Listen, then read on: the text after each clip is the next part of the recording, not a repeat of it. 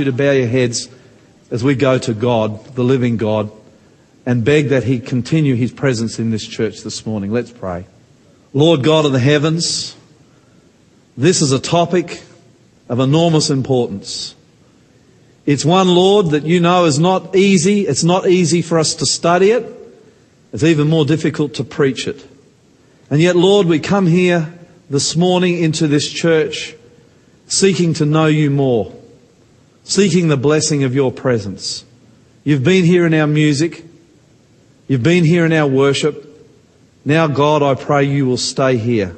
I pray in Jesus' name that you'll stay here in our study. All glory, honour be attributed to you and no other. In the name of Jesus, amen. This here is the Rational Response Squad. Most of you probably have never heard of the Rational Response Squad. I'm interested this morning in a, in a show of hands. How many of you have come across, have heard of the Rational Response Squad?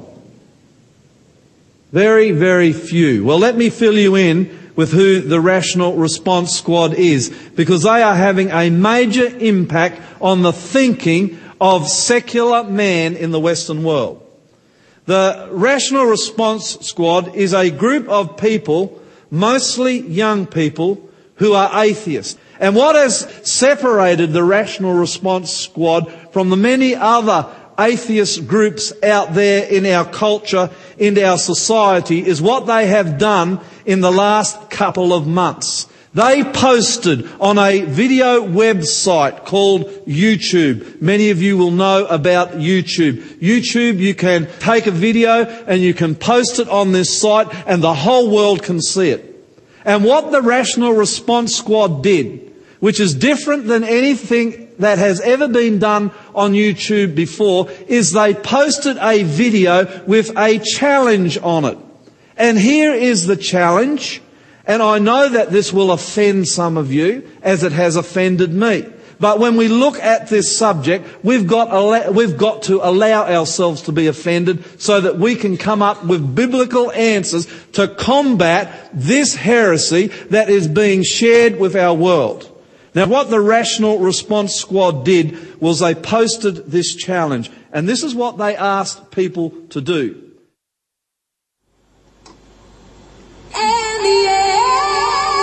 And the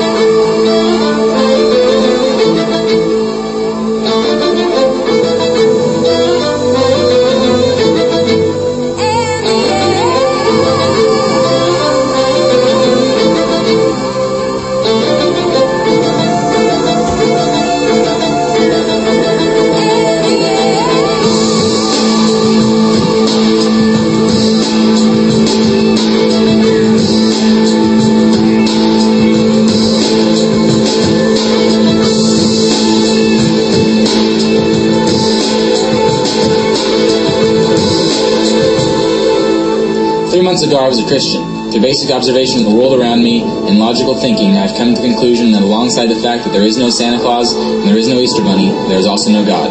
So without further ado, my name's Chandler, and I deny the existence of the Holy Spirit.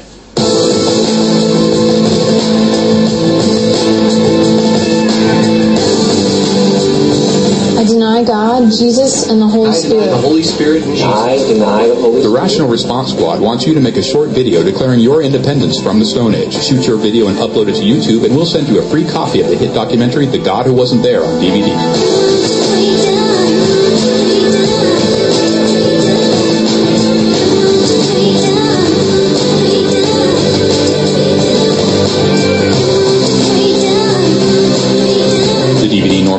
$24.98, but it's yours free when you make and upload your video. If you already own a copy of The God Who Wasn't There, remember it makes a great gift.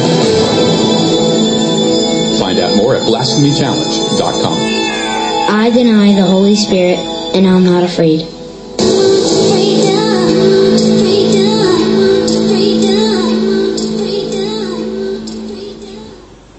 I think the thing that surprised me as I came across this on YouTube was the enormous response the Rational Response Squad got from our secular society. Hundreds, and that would be, that, that would be minimizing it. No, thousands and thousands of people all over the world posted their blasphemous response on the internet as a response to what the Rational Response Squad had challenged them to do. And you can go onto the YouTube yourself and you can see this for yourself. And I want to tell you that as a Christian, it's very, it's very difficult not to be hostile to what you see. It was very difficult for me not to get angry. But I recognize as a Christian that getting, being hostile to people, getting angry with people proves nothing. We have to look at what they're saying and have a look at what the Bible says and see if we can tell the world our side of the story of God. This blasphemy challenge, it went so far, it gathered such momentum that it even managed to get onto America's premier, one of America's premier news programs called Nightline. And there, the Rational Response Squad debated a Christian group of two ministers, Kirk Cameron, who used to be a, a, a movie star and he's become a Christian, and a New Zealander by the name of Ray Comfort. And I watched that program online, and I've got to tell you, I think the Rational Response Squad probably, unfortunately, won the argument. It seems to me like the atheist movement is gathering pace all over the world. As I was preparing this sermon over the last month, I came across an article in the Australian, which is one of our nationally syndicated newspapers. And this article had some interesting things about the influence of atheism on our world. It said, and this was, re- this was reporting on the latest census that has just come out. It said that since 1981, the percentage of Australians who believed in God has dropped from 88 to 79%. Now, now that might mean not a lot to you, but follow me here. In the last 20 years, from 1980 to 2000, the last 20 years of the 20th century, believers in God in our culture dropped 5%. Well, you might say that's not a big drop. But it is a big drop when you look at the raw numbers because that 5% represents 1 million people in 20 years who used to believe in God, who used to believe He exists, who now believe He doesn't. But the news for Christians gets worse. Because in the first five years of the 21st century, from 2000 to 2004, the first five years of this century, a further 800,000 or 4% of the population have joined these non-believers. 800,000 in the first few years of this century in Australia say that they now no longer believe in a real God. Godlessness, the, mag, the, the article says, godlessness is on the up and up. And the newspaper says it is gathering momentum. That ought to alarm any thinking, believing, Bible believing Christian. And it concludes this article by saying, and this is what alarmed me the most, nowhere is this godlessness more evident than in our youth. Now, if that doesn't concern you as a Christian this morning, then nothing will. We also have, when it comes to atheism, the proliferation of books espousing that there is no God all through our culture. This man, Richard Dawkins, some of you may have heard of him. Born in 1941 in Nairobi, Kenya, moved as a boy with his parents to England at a very young age. He is now a professor of zoology at Oxford University. He is a, a very famous, famous atheist and perhaps he is the most famous atheist in all the world. And just recently, he's written a best-selling book called The God Delusion. And this book is sweeping like a fire through, through news agents and out into the hands of people. They read it and they are convicted that there is no God. This movement is on the up and up. You may have heard of Christopher Hitchens. He's a journalist and writes for such famous magazines and newspapers as the New York Times. He wrote a book recently called God is Not Great. How Religion Poisons Everything. And Christopher Hitchens is on radio, he's on television, he's writing articles. Anybody who'll listen to him, and the world is listening to him, anybody who'll listen to him are hearing the message of a anti-God atheist. God is dead. He does not exist. Do not take any notice of what the Christians are saying. Because what they are preaching and what Islam is preaching and what every major religion in the world is preaching is discord, is war, is bloodshed and to a, if we're going to be honest, they may have a point. They may have a point. Atheism, together with evolution, they are brothers in arms, is even starting to creep into the Christian church. And this is the truth. The Pope calls evolution more than just a theory. Anglican and Catholics accept evolution. Creationism, and this is a, now this is a statement from Reverend Arthur Peacocke, one of the premier Anglican bishops in England. He says creationism is bad religion and false science. It is gathering momentum in our culture. And many of the people young people you go to school with, students, many of those people you work with, you will find are increasingly leaning towards atheism. And I believe as Christians we need to confront atheism in our own lives first and come to a conclusion, to a satisfied conclusion in our own hearts and minds on the God we serve. I wonder today, for just a few minutes, I wonder what is it that fuels atheism in our culture? How is it that ordinary people become so hostile to the concept of God? And you know, when I was watching YouTube, video after video after video, these people weren't just cursing God. They weren't just cursing the Holy Spirit. They weren't just denying Him. They were hostile. They were angry. They were aggressive. And unfortunately, some of the Christians who were reading and watching these YouTube DVD videos, they would, they would write back, and it seemed to me that they were almost as angry as those who are attacking the God that we serve. What is it that fuels this anger? What is it that is fueling atheism in Western culture today? I want to give you what I believe are the primary charges of atheism against Christianity. Firstly, Atheism claims that God, if he does exist, which he doesn't, now that's an oxymoron, but this is what they claim, God is violent. How can a God who loves man, the God that you claim loves you, how can he come and wipe out the human race in a flood? Or how can a God who loves people how can a God who loves people say, oh, if you don't follow me, you're going to spend eternity in hell? This is what atheists are saying. Or how can a God who loves human beings like you keep trying to preach you Christians? How can a God who loves human beings come the second time and wipe every single person out on the planet if they don't love him and they don't follow him? What sort of God is that, they say? What sort of freedom is that? These are these are challenging questions for Christians.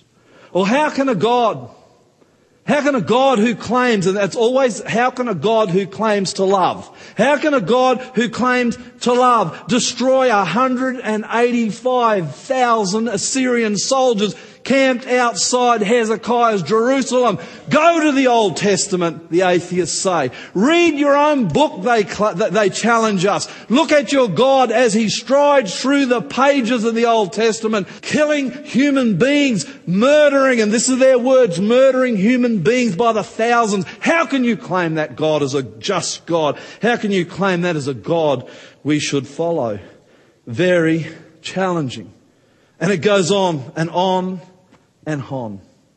How can you claim that your God is a God of love when in, in the Bible, your book, destroys two large cities, Sodom and Gomorrah?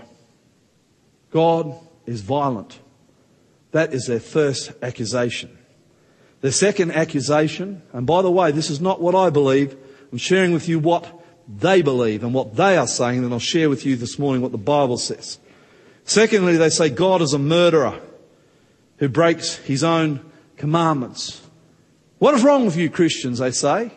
You believe in the Ten Commandments. Oh, it's interesting, isn't it, how the Christian world claims to believe in the Ten Commandments. I often wonder what happened to the Sabbath.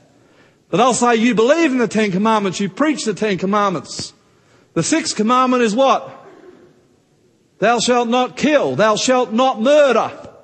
And yet the God who gives you that commandment breaks his own law. Very challenging. In fact, they say, and they, these points move on one to the other, they say, even if God exists, this is what they say, I would not want to serve this homicidal, genocidal, mad deity. This girl's called Kelly M. I'm talking to this girl on the internet. She's one of the core group members.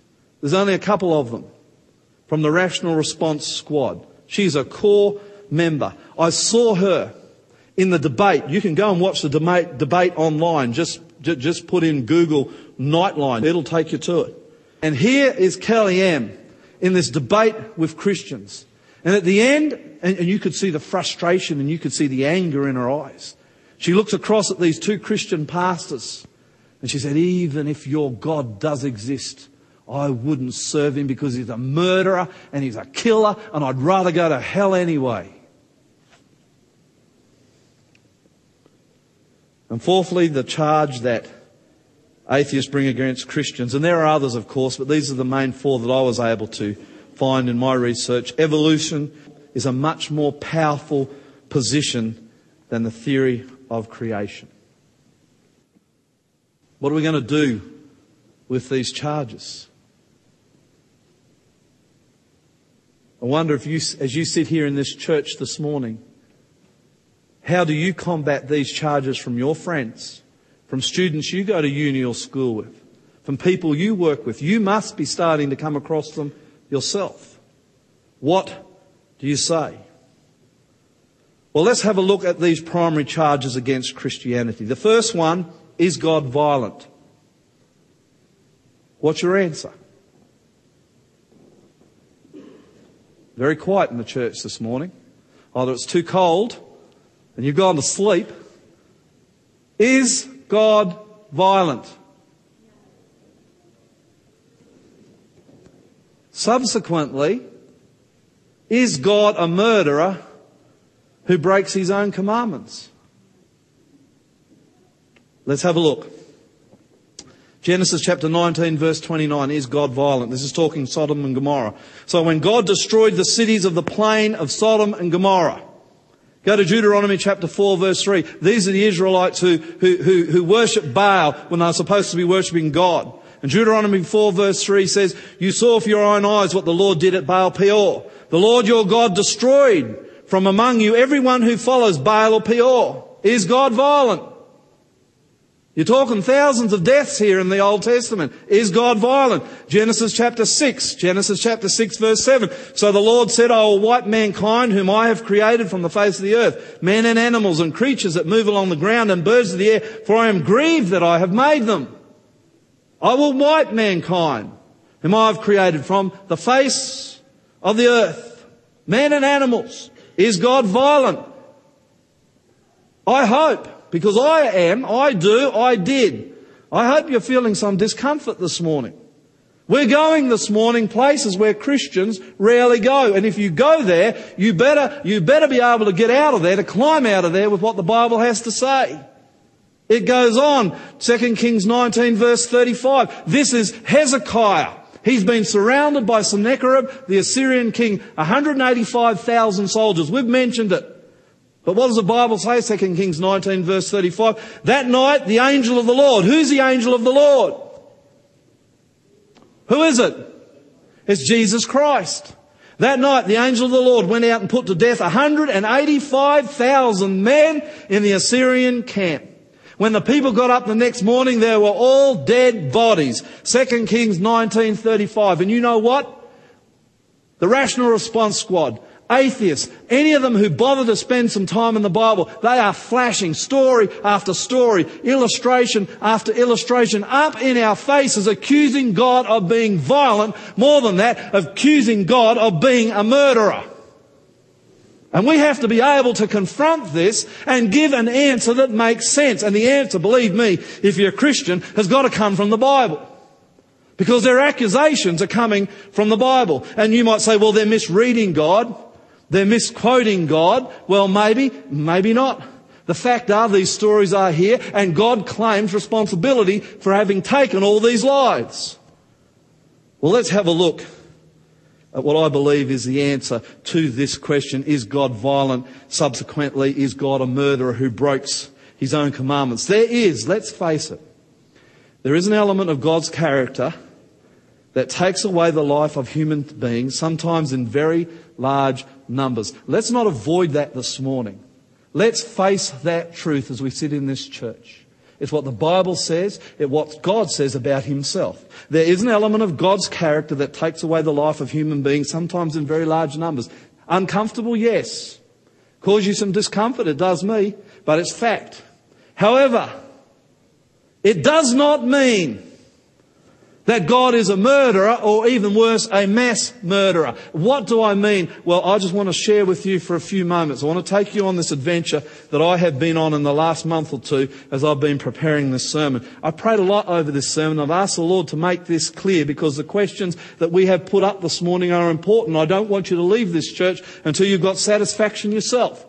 The Cambridge International Dictionary I thought I'd go and I'd find out what the dictionary says a murderer and a mass murderer is. You can look up the Cambridge International Dictionary for yourself when you get home. This is what it says a murderer is. A murderer is someone who illegally and intentionally kills another person. That makes sense, doesn't it? A mass murderer, someone who has killed a large number of people illegally. That's what the dictionary says murder is. Now, they are accusing God of being a murderer. This is my statement, and I intend to back it up from the scripture. It is wrong to murder someone because you are illegally taking away someone's life, a life that is not yours, a life that does not belong to you. In a sense, murder is the ultimate thing you can rob somebody of, is to rob them of their life. It's murder. In essence, when you murder someone, you are stealing another person's life. So is God violent and subsequently a, a murderer? Well, let's let the Bible answer that. Let's go to Genesis. If you've got your Bibles, follow in with me. Don't just rely on the screen.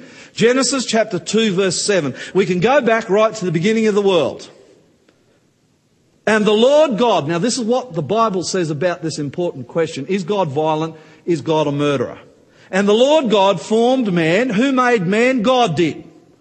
And the Lord God formed man of the dust of the ground. You can imagine as he, as he shapes Adam out of clay. And I can imagine Adam just lay there on the ground as a lump of dead clay. But look what the Bible says happened.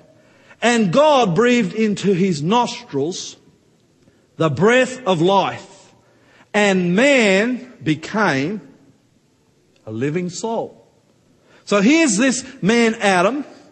There's no life in him. God has formed him. God has shaped him. And then God bends over and breathes into his nostrils and he begins to live.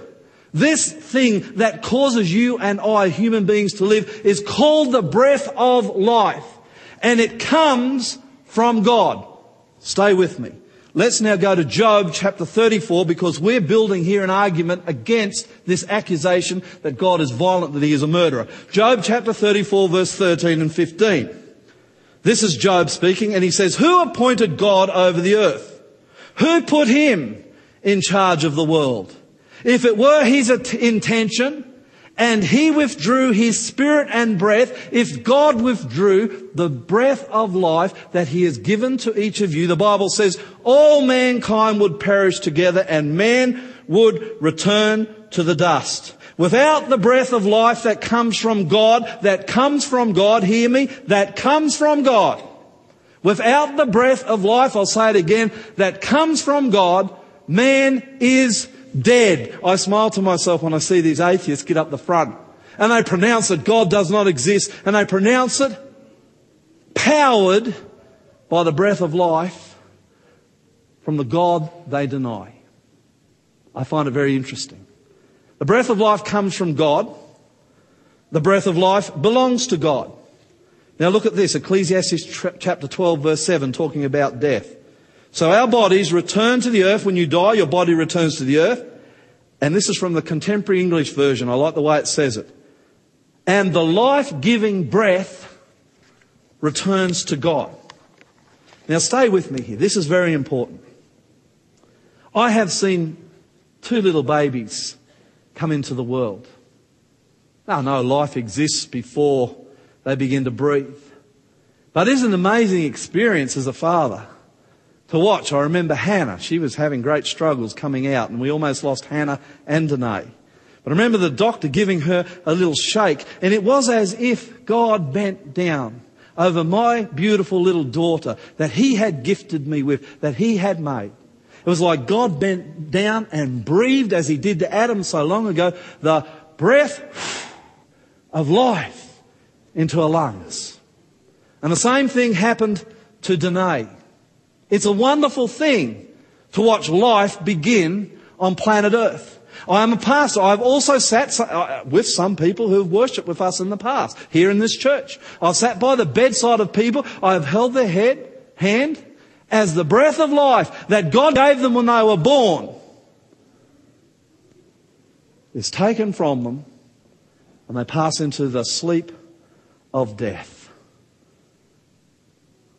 The fact so far, does God murder?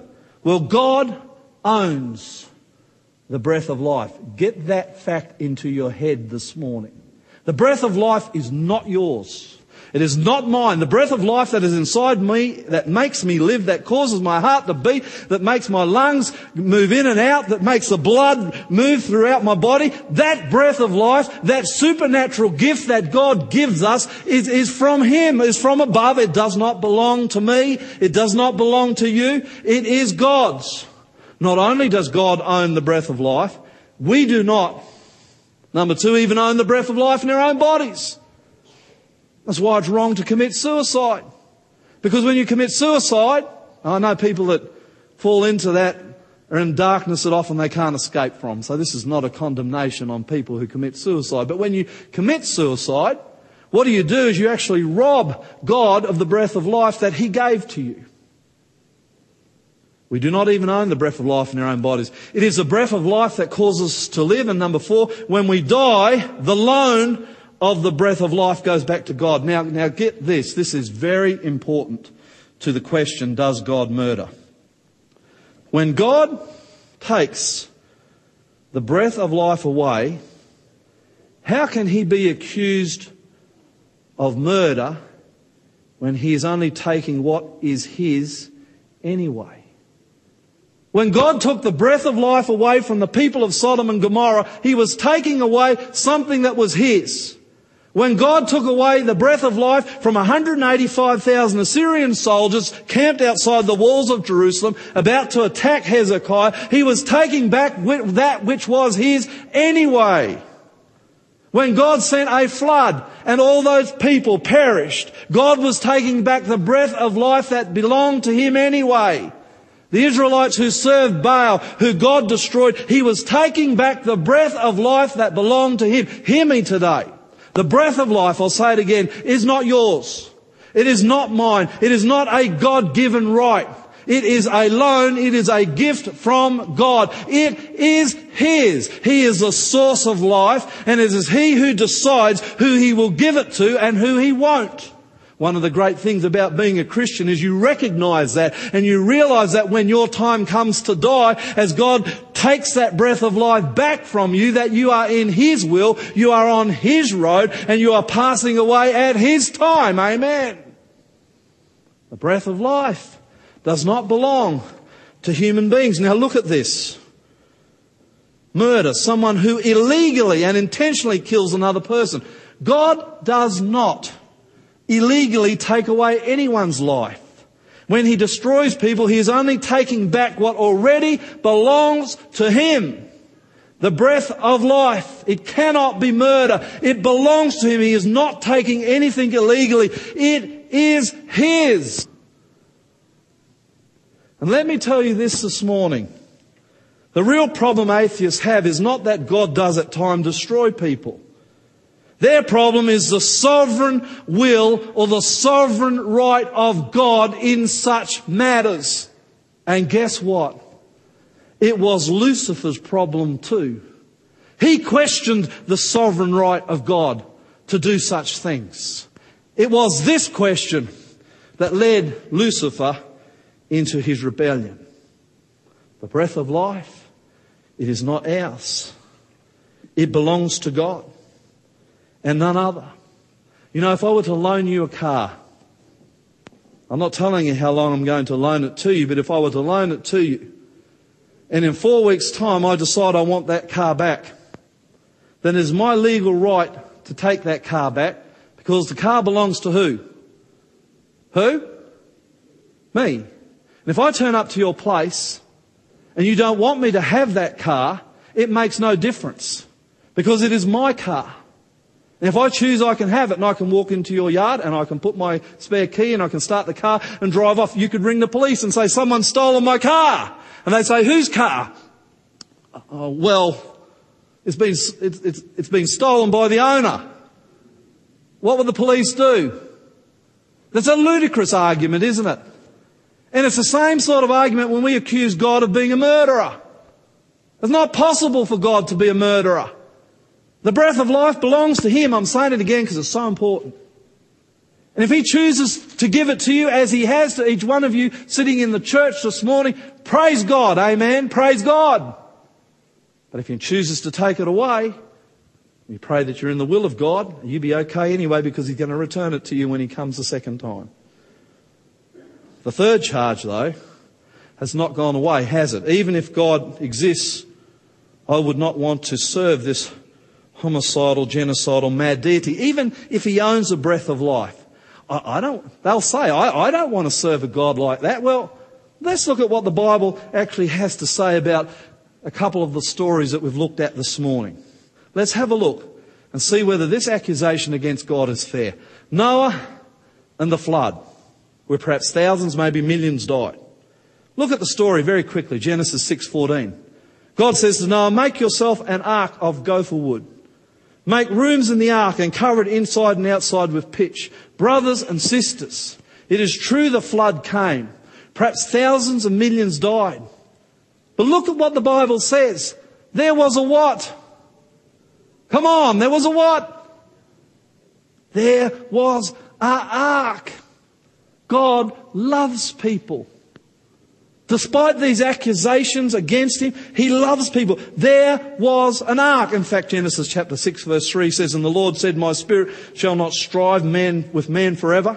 For he is indeed flesh, yet his days, or his time of probation before the flood, 100 20 years. For 120 years, Noah preached, Noah begged, Noah exhorted, Noah implored the people to come into the ark for 120 years. Until the day that God shut the door of that ark, God through Noah was pleading for people to come inside and be saved.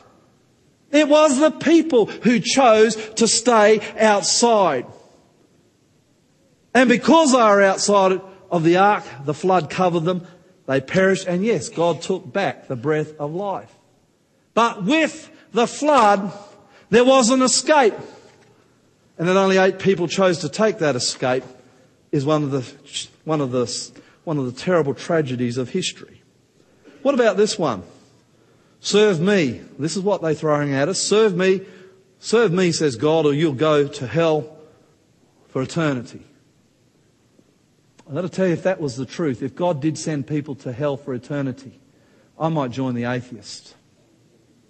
Serve me, or you go to hell for eternity. But you know, it's not what the Bible says. And I propose to you this morning that the Bible gives us a completely different picture of hell, and I'm going to, my next sermon is on hell. The claims of eternal hell from most of Christianity. It disappoints me enormously that the Christian church preaches an eternal hell because it does give an avenue for these atheists to attack us. In fact, I believe it is this one doctrine and perhaps this doctrine alone that fuels atheism, that fills the sails that sail that atheist boast more than any other wind. What does the Bible have to say very quickly though about hell this morning?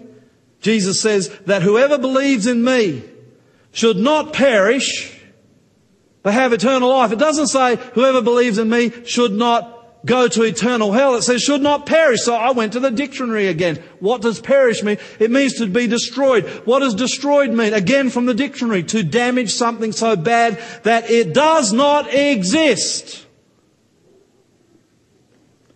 John 3:15 that whoever believes in him in Jesus should not perish, be destroyed so you are non-existent, but have eternal life.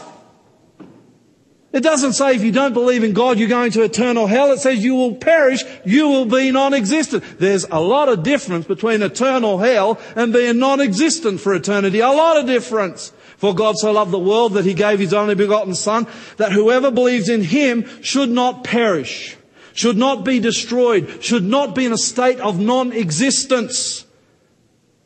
These are beautiful texts as God calls people. 2 Peter chapter 3 verse 9, the Lord is not slack concerning his promise as some count slackness, but is long suffering toward us. You kind of get a sense of the love of God toward humanity. Not willing, God loves us. He loves the human race. And he's not willing that any should perish, but that all should come to repentance. And we could go on and on against this argument. Even if God exists, I will not serve this homicidal murder. It is unfair. What about the second coming? What about all the people that die at the second coming? Well, let's look at 2 Peter 3 9 again, this time from the CEV. The Lord isn't slow about keeping his promises, as some people think he is. In fact, God is patient because he wants Everyone. How many? How many? Everyone to turn from sin and no one to be lost. Right now, right now, Jesus pleads for us to follow him. He implores us to surrender our heart. He begs us to consider him. He gives us reasons to go with him into eternity. There is a way of escape at the second coming, just as there was at the flood, and that way of escape is Jesus loves the human race. It's as simple as saying, Jesus, I'm yours. Come into my heart. He wants to save you. He's desperate to save you. He will save you. But if you turn your back on God and you walk out of this church and you say, I will never follow you, God, you are still not headed to an eternal hell. It's just not in the Bible. You are headed to an eternal non-existence. But you're not going to fry in hell and to shrivel up and cry out in pain for eternity. God is love. He has to end sin. He has to end the pain. He has to end the wars. He has to end the sickness. He has to end the disease. He has to bring this war, this thing to an end. But he does not want you to end with it. But if you do not choose him, you will end with it, but you will not spend eternity frying in hell. Praise God. And so this wind that blows the atheist boat is not there. It is an unfair accusation to God. Well, what about Sennacherib's 185,000 soldiers destroyed outside the walls of Jerusalem? Well, do you know that God, who did God send to the Assyrians? Bible students. Who did he send? Jonah. God sent Jonah, and you can go through the books of Isaiah and Jeremiah and other prophets, and you'll see God sent warning after warning after warning to the Assyrians and their king. And when they marched on Jerusalem and surrounded the walls of Jerusalem, it was the final act in their rebellion against the great God of heaven. And if he had not dealt with them, if he had not withdrawn that gift, they would have broken through those walls and destroyed every man, woman and child, those people in Jerusalem who belonged to and were serving God. And it's the same with Sodom and Gomorrah. Who did God send to Sodom and Gomorrah? Go back, Christians, and read your Bible. Abraham saved Sodom, correct? There's a warning. Abraham shared God with the Sodomites. Even Lot, for all his weaknesses, who went down into the town of Sodom, was still sharing God with those wicked people. They had their warnings and they chose to go down the path and God said, well, if that's the way you are, I choose to withdraw the gift of life and that is his sovereign right, whether we like it or not, whether we want to accept it or not, it is his sovereign right. Only God gives life and only God has the right to take it away. And there are examples in the Bible where God calls peoples and nations into account for their wicked actions. Sometimes God withdraws the gift of life and they are destroyed. That's a fact. However, He is neither a murderer or homicidal. God is only exercising His sovereign right as King and ruler of the universe. In every instance where God executed His divine judgment, in every single incident in the Bible where God executes his divine judgment, it is always preceded by a time of grace and calling. And so finally, this last accusation as we come to an end and our time is up. Evolution is much more powerful position than the theory of creation. I'm not a scientist. I'm not going to sit here, I'm not going to stand here and pretend I am, and I'm not going to baffle you with the science because, frankly, I can't do it with any authority, with any credibility. But I can say that evolution, where life comes from nothing, versus creation, where life comes from God, I know for me what makes sense. Every time I see a mother with a newborn child, I see the handiwork of God, my Creator. Every time I see a beautiful world, I see, and the world is still beautiful for all its pain.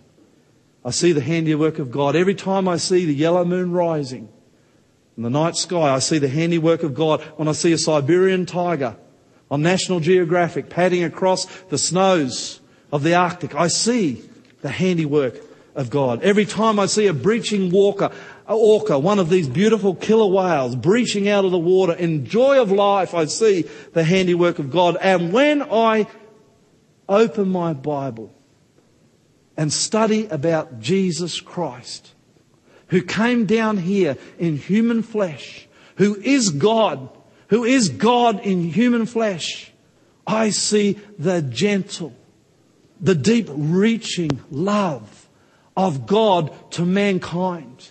You know, when you open your Bible and you read John 18, John 19, John 20, we go to Matthew 26, 27, and you read the story of Jesus and the crucifixion, of the love of Christ, who would rather die and die for eternity than see you perish. Every accusation against God, against God, is thrown out the door.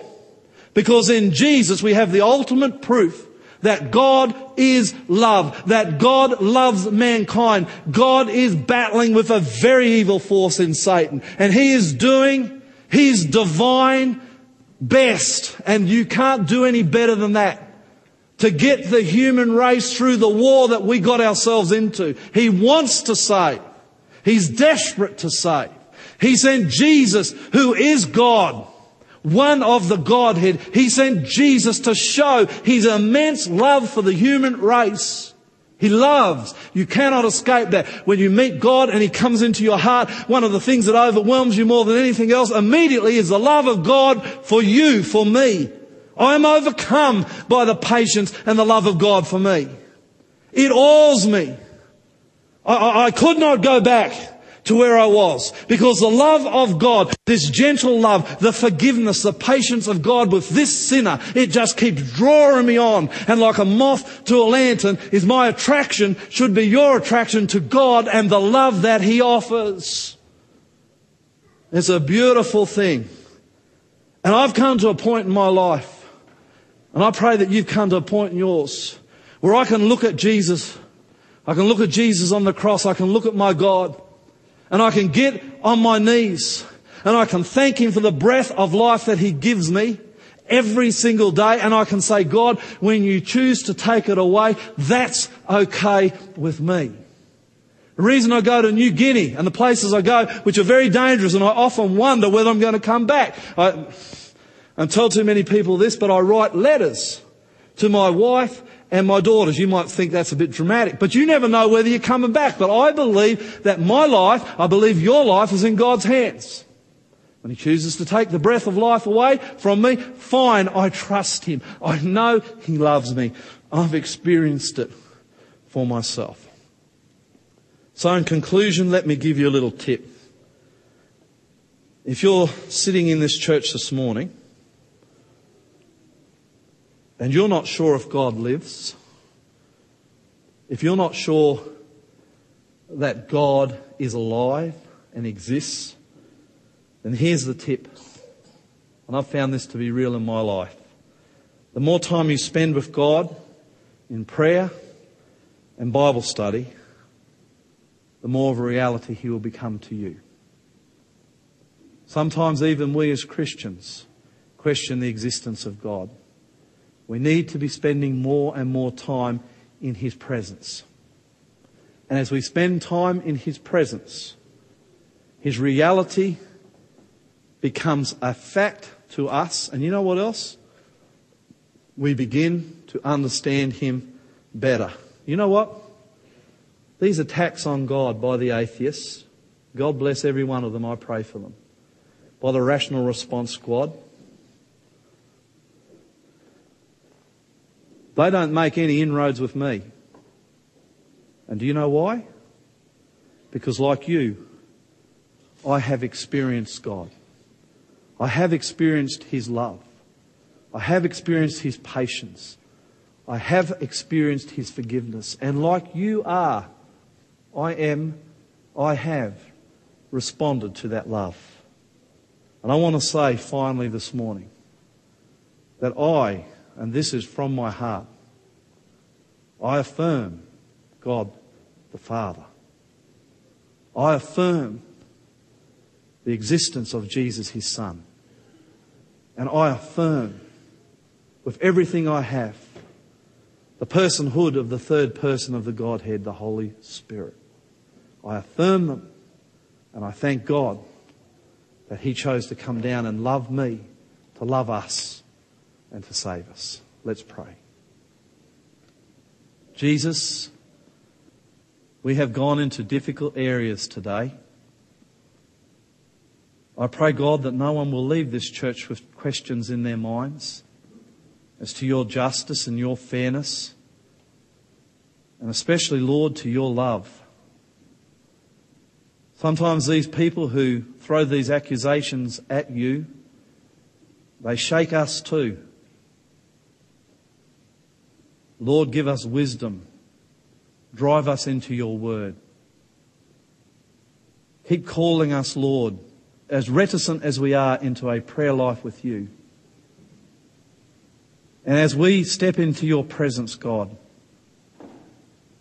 give each of us an unshakable faith in the reality of you. Thank you for blessing us with you. May we stand for you until you come again. In Jesus' name, amen.